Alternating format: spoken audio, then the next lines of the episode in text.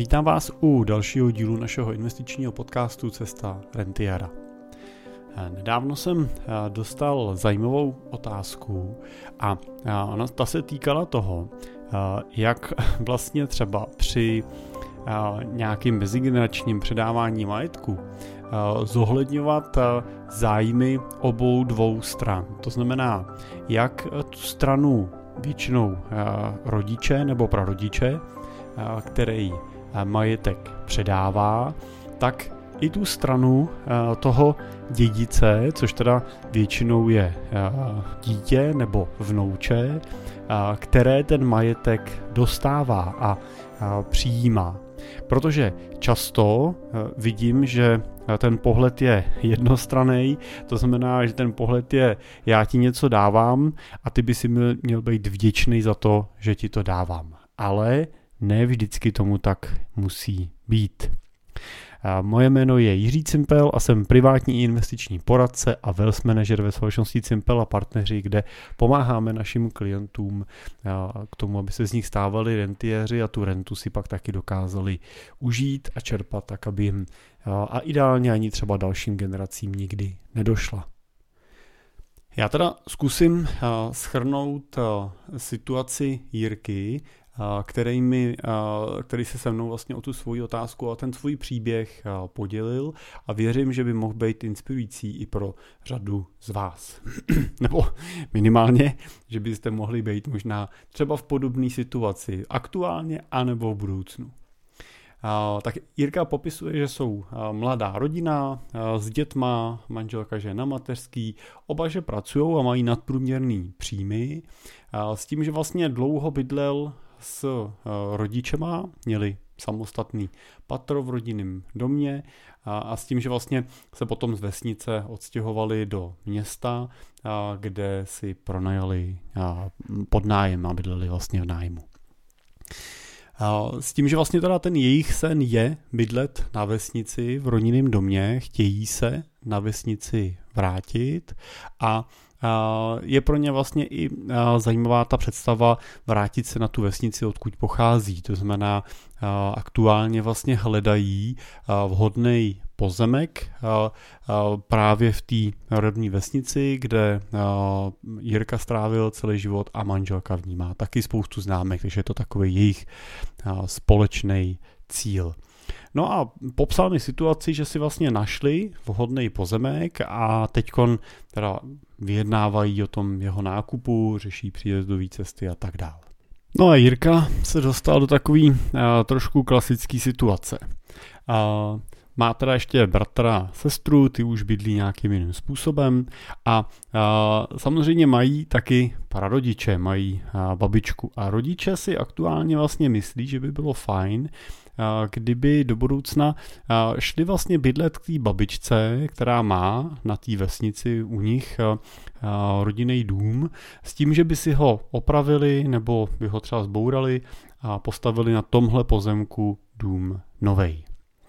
No a Jirka teda vysvětluje to, že když vlastně začal rodičům říkat, že mají trošku jiný plány a že by chtěli stavět někde trošičku jinde, tak vlastně, že od nich úplně v tom necítí podporu.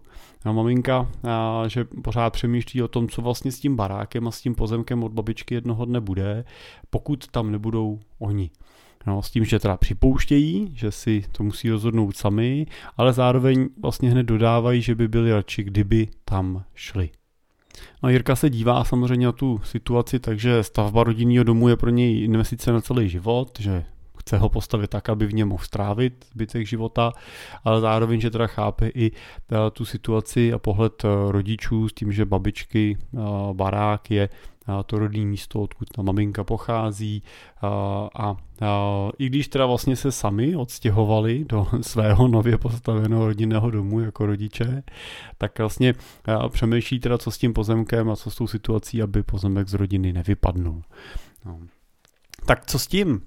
Jirka je zaměstnanec, který vydělává nadprůměrně, má dostatek prostředků, má našetřeno na to, aby si mohl koupit vlastní pozemek, aby si mohl bez problémů vzít a splácet hypotéku, aniž by ho to nějakým zásadním způsobem zatížilo.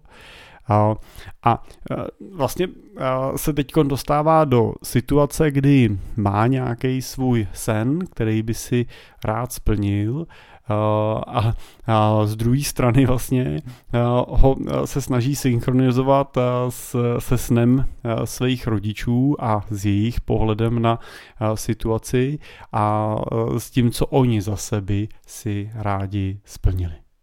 No a ta Jirkovo otázka je vlastně hrozně hezká. On um, se ptá na to, jestli mu můžu poradit, jak v takovéhle situaci má postupovat, aby si mohli to svoje bydlení udělat podle svého a zároveň ale aby proti sobě nepoštvali nebo aby nenaštvali ty rodiče uh, s tím, že by rád, aby vlastně pochopili a přijali to jeho nebo to jejich rozhodnutí. Takže tady skutečně máme krásnou situaci, to je úplně krásná není, ale v podstatě tady máme situaci, kterou, eh, která musí být i pro tu stranu těch rodičů vlastně těžko pochopitelná, stejně tak, jak je eh, složitě pochopitelná vlastně pro tu stranu eh, dětí. Protože děti koukají na tu situaci a, a, a říkají si, fajn, já jsem si tady našel nějaký svůj vysněný pozemek, našetřil jsem si na něj peníze a chci si ho koupit. Proč rodiče nerozumí tomu, že si chci koupit ten pozemek po svým? No a musíte ale taky zároveň připustit to, že z druhé strany na tu uh, situaci se dívají rodiče a říkají si, fajn, my tady máme volný pozemek. Je to vlastně v lokalitě, kterou to dítě si představuje, to znamená nenabízíme mu ho na druhé straně republiky, nabízíme mu ho zdarma, to znamená, on může ušetřit nějaký miliony korun už jenom na cenu pořízení toho pozemku a Navíc je to teda pozemek, ke kterému máme jako rodina emoční pouto, to znamená, ještě by tím byla naplněná z naší strany a z pohledu nás jako rodičů ta jako rodinná kontinuita, to, že by ten rodinný majetek neopouštěl tu rodinu a že by vlastně na tom místě, kde jsme třeba vyrostli my jako děti, tak by teď vyrůstali naše vnoučata, takže by to bylo takový pro nás ještě emočně intenzivnější. A my mu ho nabízíme teda zdarma a on ho nechce co si o tom máme jako rodiče myslet, když mu nabízíme vlastně eh, majetek za miliony korun a on ho odmítá. A samozřejmě to eh, otvírá řadu otazníků, kterou hm, se jako děti eh, musíme pokusit pochopit, protože řešení jakýhokoliv problému, jakýhokoliv sporů eh, není nikdy o argumentech. Při řešení problémů jednoznačně argumenty eh, nefungují. V tomhle případě, pokud chcete řešit problém, to znamená řešíme situaci, kdy se díváte s nějakou a teď řeknu v úvozovkách, protistranou na jednu společnou situaci, ale vy vlastně tu situaci vidíte s nějakým pohledem a ta druhá strana s jiným pohledem, no tak si to představme, jako když se díváme na černobílej balón a díváme se na něj každý z jedné strany. A ten černobílý balon znamená, že půlka toho balónu je bílá a půlka toho balónu je černá. A vy se díváte na tu stranu z toho třeba černého úhlu, to znamená, vy skutečně vidíte tu polovinu pouze černou a vaši rodiče stojí z druhé strany a dívají se na ten balon a vidí tu polovinu, která je pouze bílá. No a a teď vy se spolu snažíte mluvit a pokud argumentujete a vysvětlujete, tak jdete přesně tou cestou, kdy vy říkáte, tady je to ale černý, o čem se tady bavíme. Jo, to znamená v tomhle případě uh, Jirka vysvětluje uh, rodičům, že uh, mají s manželkou svoji vysněnou představu o tom pozemku, že ho třeba chtějí na nějakém konkrétním místě, blízko u lesa a mají před sebou o nějaký metráži, chtějí ho třeba čistý, nechtějí se zabývat a, eh, a nějakou třeba demolicí stavby, a možná chtějí pozemek, který bude blízko jejich přátel. To, to už je a, eh, otázka spíš té vaší představy. Každopádně popisujete tu svoji barvu, popisujete tu svoji černou stranu, popisujete odstíny té černý, popisujete, že, eh, že nechápete, proč tomu nerozumí, když prostě ta barva je skutečně černá a není tam jako jakýkoliv jiný odstín čehokoliv.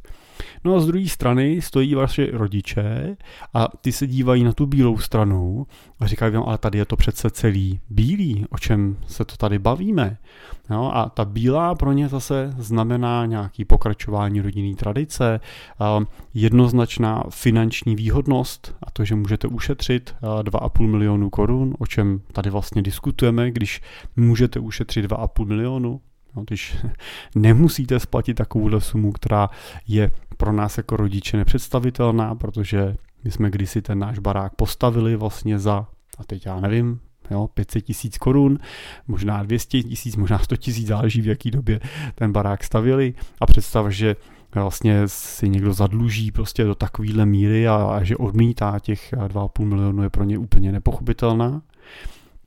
Zároveň se dívají na to, že navíc je to prostě barák, ke kterému máte všichni nějaký emoční vztah a a, a že dokonce mluvíte i o tom, že ten dům chápete, že neodpovídá technickému stavu dnešní doby a že ne, nemáte emoční problém s tím, kdyby ta stavba se zbořila a zachoval se pouze ten pozemek a na jeho úrovni se postavil nový teda dům. A jako rodiče prostě nechápete, proč tu bílou stranu vašeho míče to dítě nevidí, když přece se díváte na stejný balon. No a řešení té situace, s tom, když se budívá ten příklad toho černobílého balónu, je přece a, jediný. Respektive jsou dvě Jedno není úplně moc pozitivní a to je ta varianta, kdy se obě dvě ty strany otočejí a řeknou, no tak je to blázen prostě. Je to blázen. Jo, my mu tady jasně ukazujeme bílej balón a on nám celou dobu mluví o černém balónu. To prostě nedává smysl. A, a z druhé strany dítě říká, no to, to je šílenství, oni mi vůbec nerozumějí. Já tady celou dobu s nima koukám na černý balon a oni mi vypráví o nějakým bílým balonu, to vůbec nedává smysl. Řeknete si, v lepším případě jsou to blázní, už tohle téma s nima nebudu otvírat a, a téma balónu je navždy uzavřený. No, což ve chvíli, kdy se bavíme o vašem bydlení, tak samozřejmě je to dost složitý tohle téma uzavřít, speciálně v případě, že chcete, aby rodiče přijeli občas na návštěvu. No, tak samozřejmě pokud e, zůstane ten konflikt vlastně otevřený, zůstane to tím, nebudeme se o tom bavit, no tak těch náštěv zase tak moc nebude, nebo nebude jich tolik, kolik třeba vy byste si představovali a když budou, tak budou pravděpodobně mírně napjaté. Tak to je jedna varianta řešení, ale to není určitě ta, na kterou se Jirka ptal. A tou druhou variantou a vlastně jedinou variantou je ta možnost, že na chvíli v tom svým sporu a v té svojí pravdě, kterou máte, a teď pozor, mluvím o vaší pravdě. Vy totiž nemůžete ovlivnit tu pravdu vašich rodičů, anebo vaši rodiče tu pravdu vaší. To je prostě jejich realita a jejich pohled na věc a řešením té situace není to, že si řeknete, no je to hlupák. Přemýšlím nad tím slovem, nechci být zprostej. Tak je to prostě hlupák, hol to nevidí. To není řešení protože ta, ten, ta druhá strana většinou není hlupák. A navíc v tomhle případě jsou to lidi, který, kterým vděčíte za svůj život, kterým vděčíte za to, že dneska jste tam, kde jste, protože oni vás vychovali, oni o vás mnoho let pečovali, oni vás ochraňovali, oni vás finančně zajišťovali, oni pro vás byli vzorem a je fatální, pokud bychom tenhle ten případ uzavřeli s tím, že jsou hloupí. To je špatně. Nemáte nemáte v životě nic eh, pevnějšího, než je eh, svazek eh, rodinej. Přátelé přicházejí a odcházejí, ehm, mění se, mění se spolu s tím, když odcházíte z práce, mění se spolu s tím, když odcházíte ze školy, mění se s tím, když odcházíte z nějakého místa, stěhujete se a tak dál.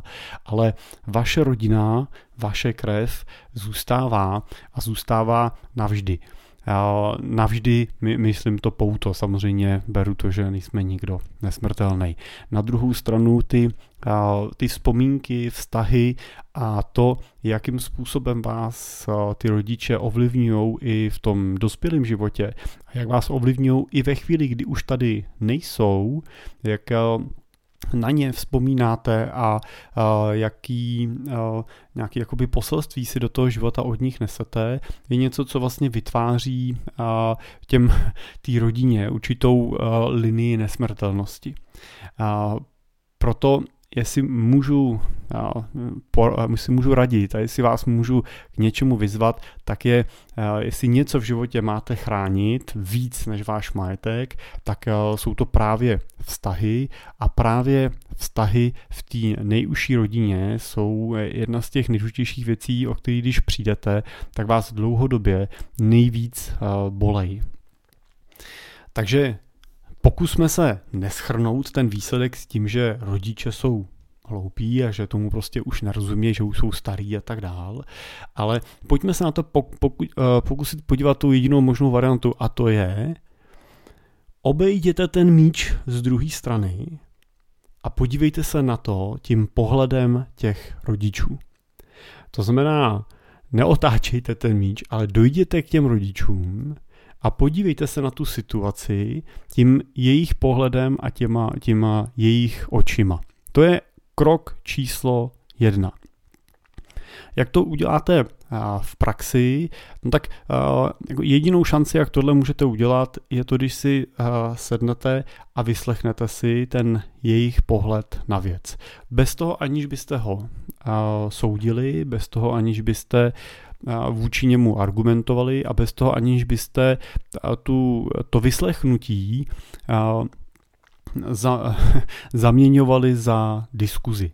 No, tohle, ta, ta varianta toho, kdy se snažíte pochopit jejich pohled, není diskuze, není to varianta, ve které používáte slova chápu, ale, jo, nebo já to vidím takhle, nebo co kdyby a tak dál. Je to skutečně chvíle, kdy eh, si sednete, řeknete, já bych chtěl pochopit, proč a jak vy se na tuhle situaci díváte a prosím, zkuste mi to teď popsat a já nebudu dělat nic jiného, než že budu poslouchat.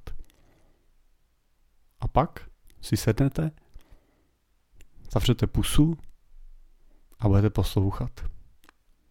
A jediný, co v této chvíli budete dělat, je to, že budete přikivovat, že budete říkat, mhm, dobře, a budete se dál doptávat. Budete říkat, a proč si třeba tohle myslíš? A proč tohle třeba takhle vidíš?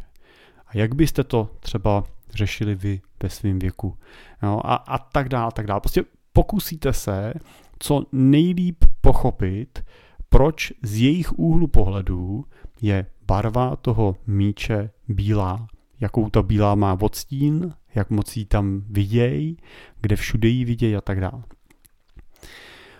Když tohle uděláte, když uh, skutečně uh, věnujete dostatek pozornosti tomu, abyste pochopili tu jejich situaci, tak uh, to, že, jí, to, že jste ji pochopili, to že, to, že skutečně jste se dobrali k nějakému jádru toho jejich pohledu na věc, tak poznáte z pohledu v jejich očích, kdy jednoznačně uvidíte, že náboj s tou situací spojený má tendenci odejít. Je, nebo minimálně je mnohem menší. Uvidíte uh, a měli byste vidět uh, víc nějaký affinity nebo víc uh, lásky, když to, to řeknu nějakou obecnou formou v jejich očích. No tohle je, tohle je chvíle, kdy jsem, kdybyste se měli pokusit o to, abyste i je mohli vzít na tu druhou stranu toho míče a ukázat jim a vysvětlit a popsat ten váš pohled. A zase, teď eh, nechcete argumentovat, nechcete Eh, jim říkat, no a nechcete proti ním použít to, co oni vám řekli. To znamená, není to o tom, že budete používat slova typu, no a vy jste říkali, že, a to by bylo problém, protože já totiž vidím, že, a, a, dostáváte se vlastně zase jako do argumentační slepý uličky. Jo. Takže eh, teď po tom, co si je vyslechnete, po tom, co skutečně pochopíte ten jejich pohled na věc, přichází ta situace, kdy uh, byste měli mít prostor uh, jim říct dobře, já jsem strašně vděčný za to, že jsem pochopil tu, tu, ten, ten, tu, tu skutečnou podstatu toho vašeho hlediska a to, proč mi říkáte to, co mi říkáte. Myslím si, že když doopravdy do hloubky pochopíte ty důvody, které oni mají a ty pohledy, které oni mají, tak i u vás to vybije některé náboje, protože často ty emoční náboje, které máme, jsou spojený s nepochopením toho, té skutečné podstaty toho, proč nám někdo něco říká nebo proč nám někdo něco dělá. Když otočíte tu situaci, tak teď byste měli mít prostor k tomu říct dobře. Můžu udělat to, že vám zase já naopak ukážu, jak vypadá ta naše strana míče a že vám řeknu, proč třeba my s manželkou přemýšlíme nad tím, že bychom rádi ten pozemek v tomhle místě, v této lokalitě a jsme za to ochotní zaplatit třeba i víc peněz. Jenom prostě proto, aby jsme teď věděli, jak se kdo z nás na tu situaci dívá, pokud vám na tohle řeknou, že už všechno ví a že to nezajímá, tak byste měli pokračovat v tom dozjištění té situace, protože pravděpodobně nevíte ještě úplně všechno a neznáte ještě úplně všechny jejich pohledy a, hlediska na věc. Ale pokud budou rozumní a vy jste udělali skutečně dobře tu svoji část a skutečně dobře jste pochopili tu, tu jejich situaci a ten jejich pohled, tak by vám měli dát prostor k tomu, abyste mohli popsat i tu vaší situaci, i tu vaší stranu. Ale znova zdůraznuju, vyvarujte se osobním nějakým narážkám, vyvarujte se tomu, abyste porovnávali ty vaše pohledy, abyste je chytali někde za slovo v tom, co oni předtím řekli a tak dále. No a pokud se vám tohle podaří, tak pak jste se dostali do situace, kdy jste obě dvě strany měli možnost pochopit, že se na, tu, na ten míč díváte každý z jiného úhlu a z toho vašeho úhlu má ten míč jinou barvu než ze strany opačného. A teď teprve by měl přijít ten prostor pro to, že si spolu budete schopný sednout a říct si dobře, my nechceme ublížit vám a vy nechcete ublížit nám. Máme vlastně společný cíl. Tím naším cílem je rozvíjet tuhle rodinu, zachovat to dědictví a poslání, který vlastně i ty prarodiče vlastně se vaší prostřednictvím a díky tomu pak i naším prostřednictvím vlastně a, a, tak a zůstávají vlastně s náma, kdy předávají to, ten, ten, to svoje, třeba ty svoje životní postoje, ty svoje hlediska a ten svůj příběh vlastně dál. A, a pojďme teda se teď bavit o tom, jak, a, jak to udělat, aby jsme byli spokojení všichni. Jo, jak, a teď přichází chvíle, kdy můžete mluvit o tom, jaké máme možnosti. Jaké jsou ty varianty? Jo, a buďte otevřený tomu, že jedna z těch variant je to, že prostě postavíte na tom pozemku, na kterým by rádi vaši rodiče.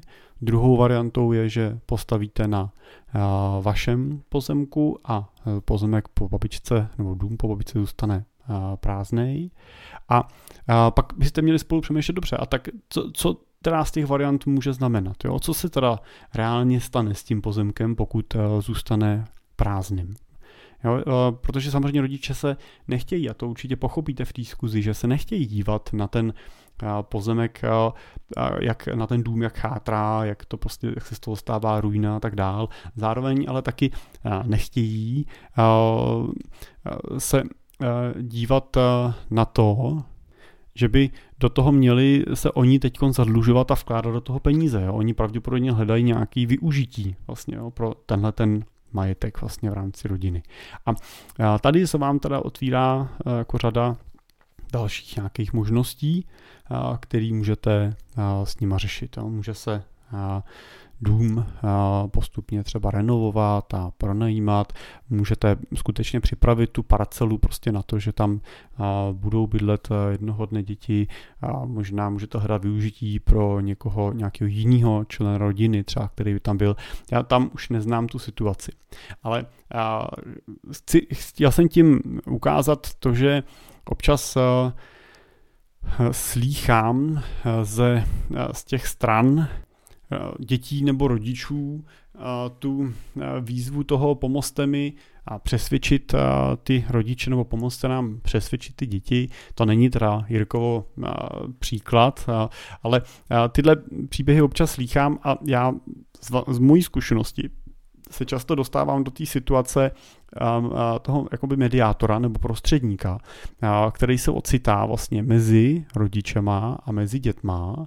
A třeba při, typicky řešíme nějaký třeba mezigenerační předávání majetku vlastně v rodinách, nebo připravujeme třeba rodinný ústavy v rámci té rodiny, tak to vždycky děláme tak, že vedeme ty rozhovory odděleně, no, že mluvíme mluvím s těma rodičema a mluvíme o tom, jakou oni mají představu, jak oni by to viděli, proč se na to tak dívají, jak se dívají na ty svoje děti, jak se dívají na tu rodinu.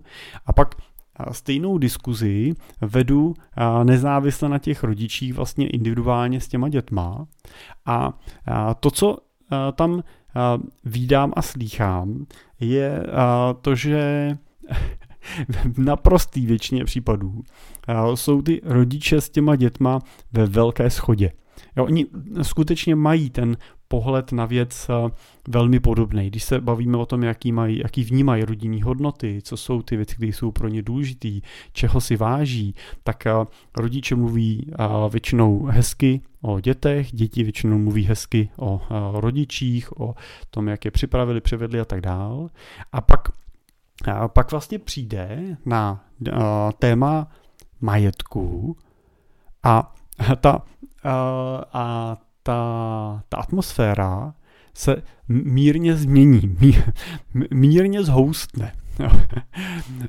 protože tam, tam přesně často dochází k těm neporozuměním a často k ním dochází nechtěně. Jo? Často prostě jako rodiče řekneme na adresu dětí něco, co vůbec není jako myšlený jako nějaká hrozba nebo jako strategická, strategická informace, se kterou má to dítě počítat. Jo. Prostě tyhle ty věty občas padají v nějaký hádce a často padají vlastně z jedné strany v podstatě ne, jako ne úplně vědomně, jo, ne, ne, no, ne úplně strategicky jako zamýšleně, jo, věty typu uh, věty typu a, jako čekáš a, s nateženou náručí, jo, že a, majetek dostaneš, jo, nebo a, nečekej, že od nás něco dostaneš, prostě my jsme ti dali vzdělání a nějaký základ do života, teď se prostě musíš taky poprat sám. A, a podobné věty z úst rodičů občas zazní, ale málo kdy jsou jako skutečně myšlený tím strategickým způsobem toho, že prostě by to byla pravda. Jo? Pokud by to byla pravda, tak v podstatě by jakákoliv jiná diskuze už byla zbytečná, jo? protože bychom se bavili o tom, že jako rodiče ten majetek budete distribuovat mezi dobročinní nadace a charity a tak dál a děti prostě po vás nedostanou nikdy nic což eh, jsem zatím ještě nezažil. Ne, že by se třeba v dědickém řízení nerozděloval majetek mezi eh, charité a dobročinnost, ale eh, pak je to většinou tak, že děti už byly podělený za života a jsou to skutečně třeba majetky, které jsou nad rámec jakýhokoliv nějakého jejich majetkového plánování. Takže většinou takovouhle větu vypustíme prostě v nějaký vypjatý situaci, a nebo ve chvíli, kdy chceme to dítě motivovat, inspirovat prostě třeba v to, aby se líp učilo, aby šlo na lepší školu a tak dále. No ale a pak na to zapomeneme. A pak prostě po letech otvíráme to téma nějakého majetkového plánování a tak dále a ty děti se brání. Oni najednou vlastně to nechtějí. A my jako rodiče na to koukáme, říkáme si, no co to je za blbost? Já tady nabízím nějaký miliony nebo desítky milionů často a on to nechce. Proč? Jo, a ptáte se, a co jsem udělal špatně, kde jsem udělal chybu? No neudělali jste chybu. No, to vaše dítě vás poslouchalo, celý ten život vnímalo, co říkáte. No a je, je důležité si uvědomit, že ty, to, to, co já vidím v těch rozhovorech, je to, že ty děti si všechny tyhle věty dobře pamatujou. Oni si to pamatujou.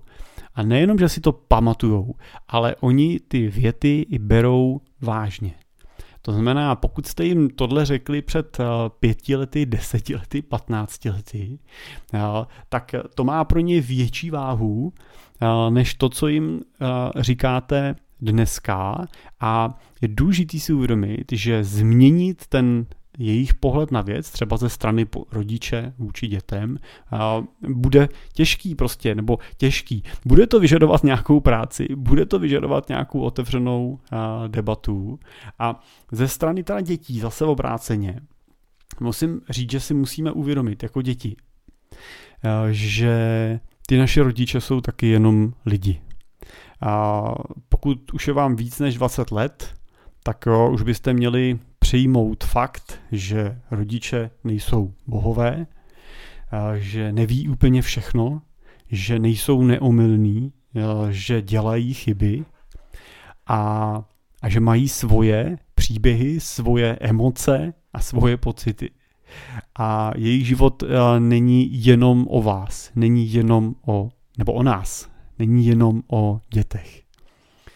A když si, uh, když si tohle uvědomíte, tak uh, máte šanci se posunout dál. Protože prostě do určitého věku skutečně jsou rodiče na tom piedestalu, jsou těma všemocnýma bohama, jsou těma, který mají vždycky pravdu, který vždycky musíme respektovat.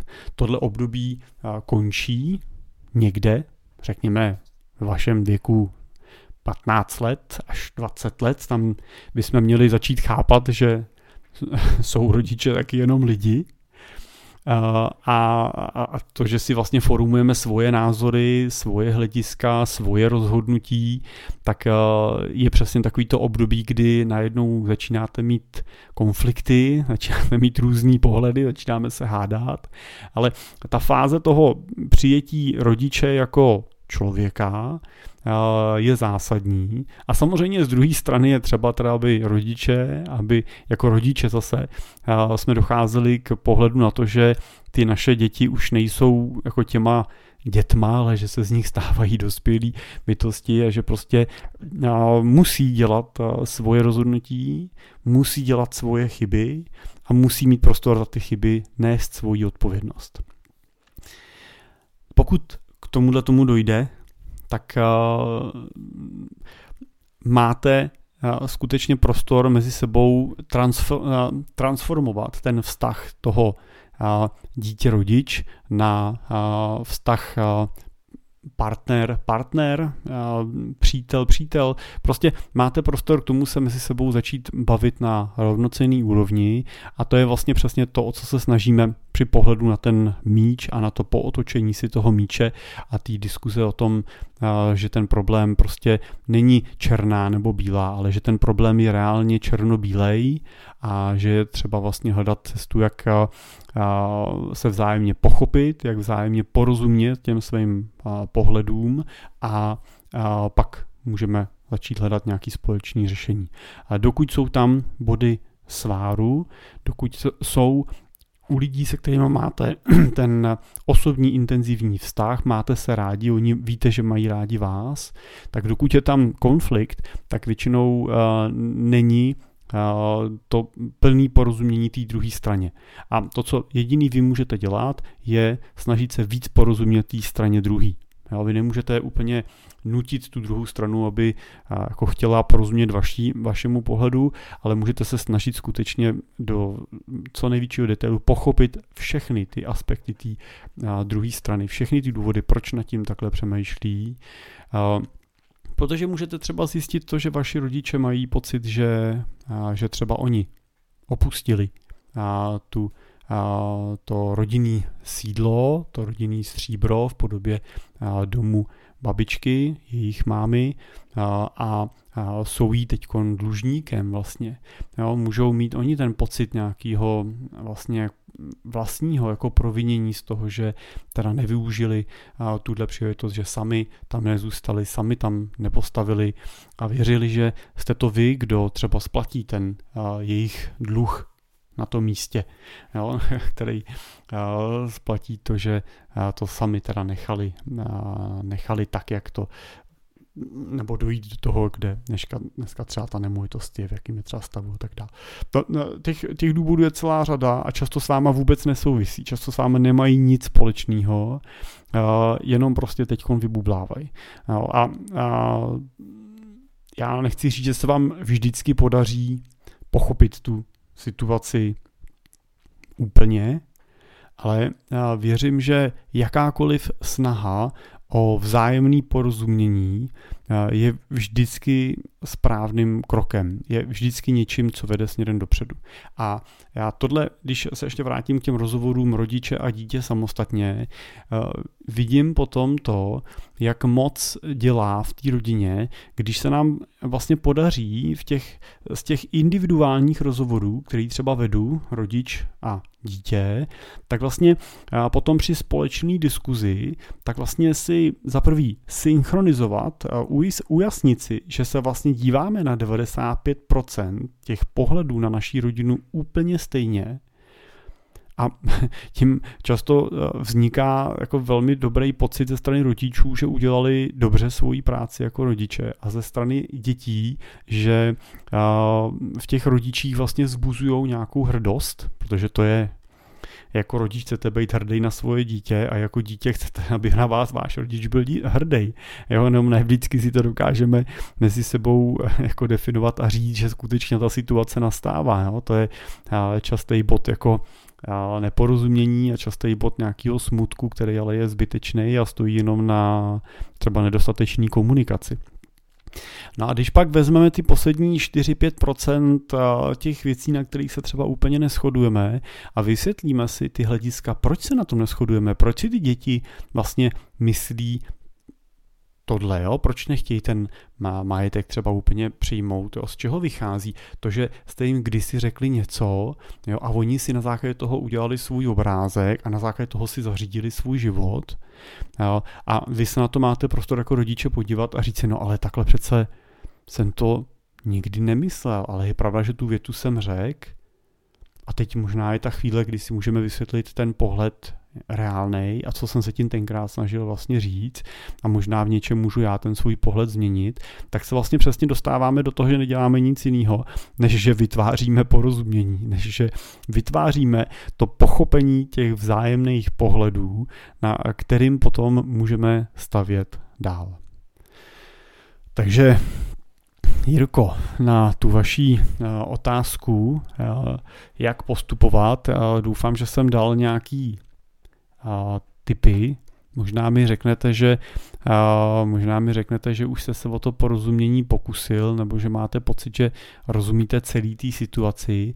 Já bych asi doporučoval prostě tomu věnovat toho času víc. Myslím si, že dobrá příležitost tomu třeba můžou být ty Vánoce, ale ne úplně ten eh, štědrovečerní společný stůl, kde třeba sedíte celá rodina, ale eh, možná třeba spíš eh, taková jako individuální procházka vlastně vás a, vašeho táty nebo vaší mámy, nebo mm, když prostě si otevřete večer jenom vy ve dvou, ve třech nějaký víno a budete si o tom povídat, tak to si myslím, že je ten správný okamžik a je důležité uvědomit si, že ten okamžik není spojený s vašima argumentama a s vašima hlediskama, ale čistě je to o jejich hlediscích, jejich postojích, jejich názorech a, a vaší odvaze nebát se, že těma názorama se změní vaše budoucnost.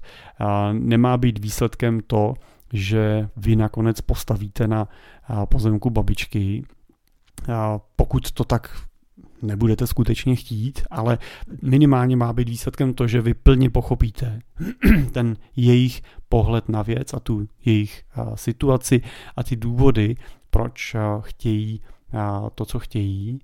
A věřte, že když to uděláte, uděláte to správně, tak mnoho toho náboje s obou dvou stran odejde. Tak. Tak, to bylo trošku tak nevím, filozofický díl.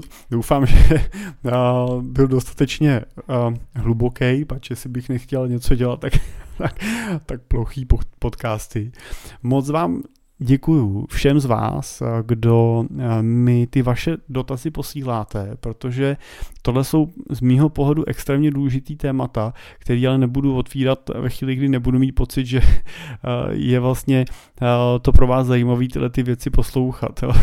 tak díky za to, že je posloucháte, díky za to, že i mě samotného, vlastně, že mi samotnému umožňujete na tady těma věcma trošku filozoficky přemýšlet a doufám, že se mi daří v popiscích těch podcastů nebo v těch prvních minutách vysvětlit ty témata, o kterých budu mluvit a že vám to dává dostatečný prostor na to ten daný díl vypnout, protože to považujete třeba za blbost nebo za něco, co vůbec poslouchat nepotřebujete a, věnovat se něčemu, co je pro vás důležitější, anebo naopak identifikovat, že tohle je téma, který poslouchat chcete. Bylo by mi líto, kdybyste doposlouchali až sem a řekli jste, no tak to jsem teď tady vyplýtval 40 minut svého života, to tohle jsem vůbec poslouchat nechtěl. Tak díky, doufám, že to bylo pro vás zajímavý. Pokud jo, tak samozřejmě jsem moc rád. Pokud je to téma, který řešíte, tak my jsme tady pro vás, pracujeme typicky pro investory s majetkem v desítkách nebo stovkách milionů korun a je potřeba pro spolupráci s náma, abyste měli k dispozici aspoň třeba 5 milionů pro nějaký první investice a, a pak všechny tyhle ty témata už přirozeně přichází vlastně s tou naší prací při přípravě majetkových plánů a rentierských plánů, dědických plánů a tak dále. Tak pokud je to zajímavý, neváhejte se ozvat, můžete na mail jiřizavináčsimple.cz nebo přes náš web. No a pokud máte taky zajímavou otázku, ať už máte 100 milionů, 500 milionů, nebo máte 10 milionů, 5 milionů, to je jedno, tak ji klidně pošlete. Jo, můžete ji poslat taky na ten můj e-mail, anebo můžete jednoduše k tomu využít webovky našeho podcastu www.cestarentiera.cz a tam přímo nahoře mám vytvořený dotaz nebo formulář pro dotazy a přes něj můžete jednoduše svůj dotaz poslat, já ho dostanu hned do mailu já si na ní nezvládnu hned odpovědět, ale pokusím se na ní odpovědět a tu odpověď vám vždycky posíláme dopředu, abyste měli ten díl co nejdřív, bez to, kdy ho dostaneme mi do publikačních plánů. Tak díky za pozornost a těším se zase brzo naslyšenou.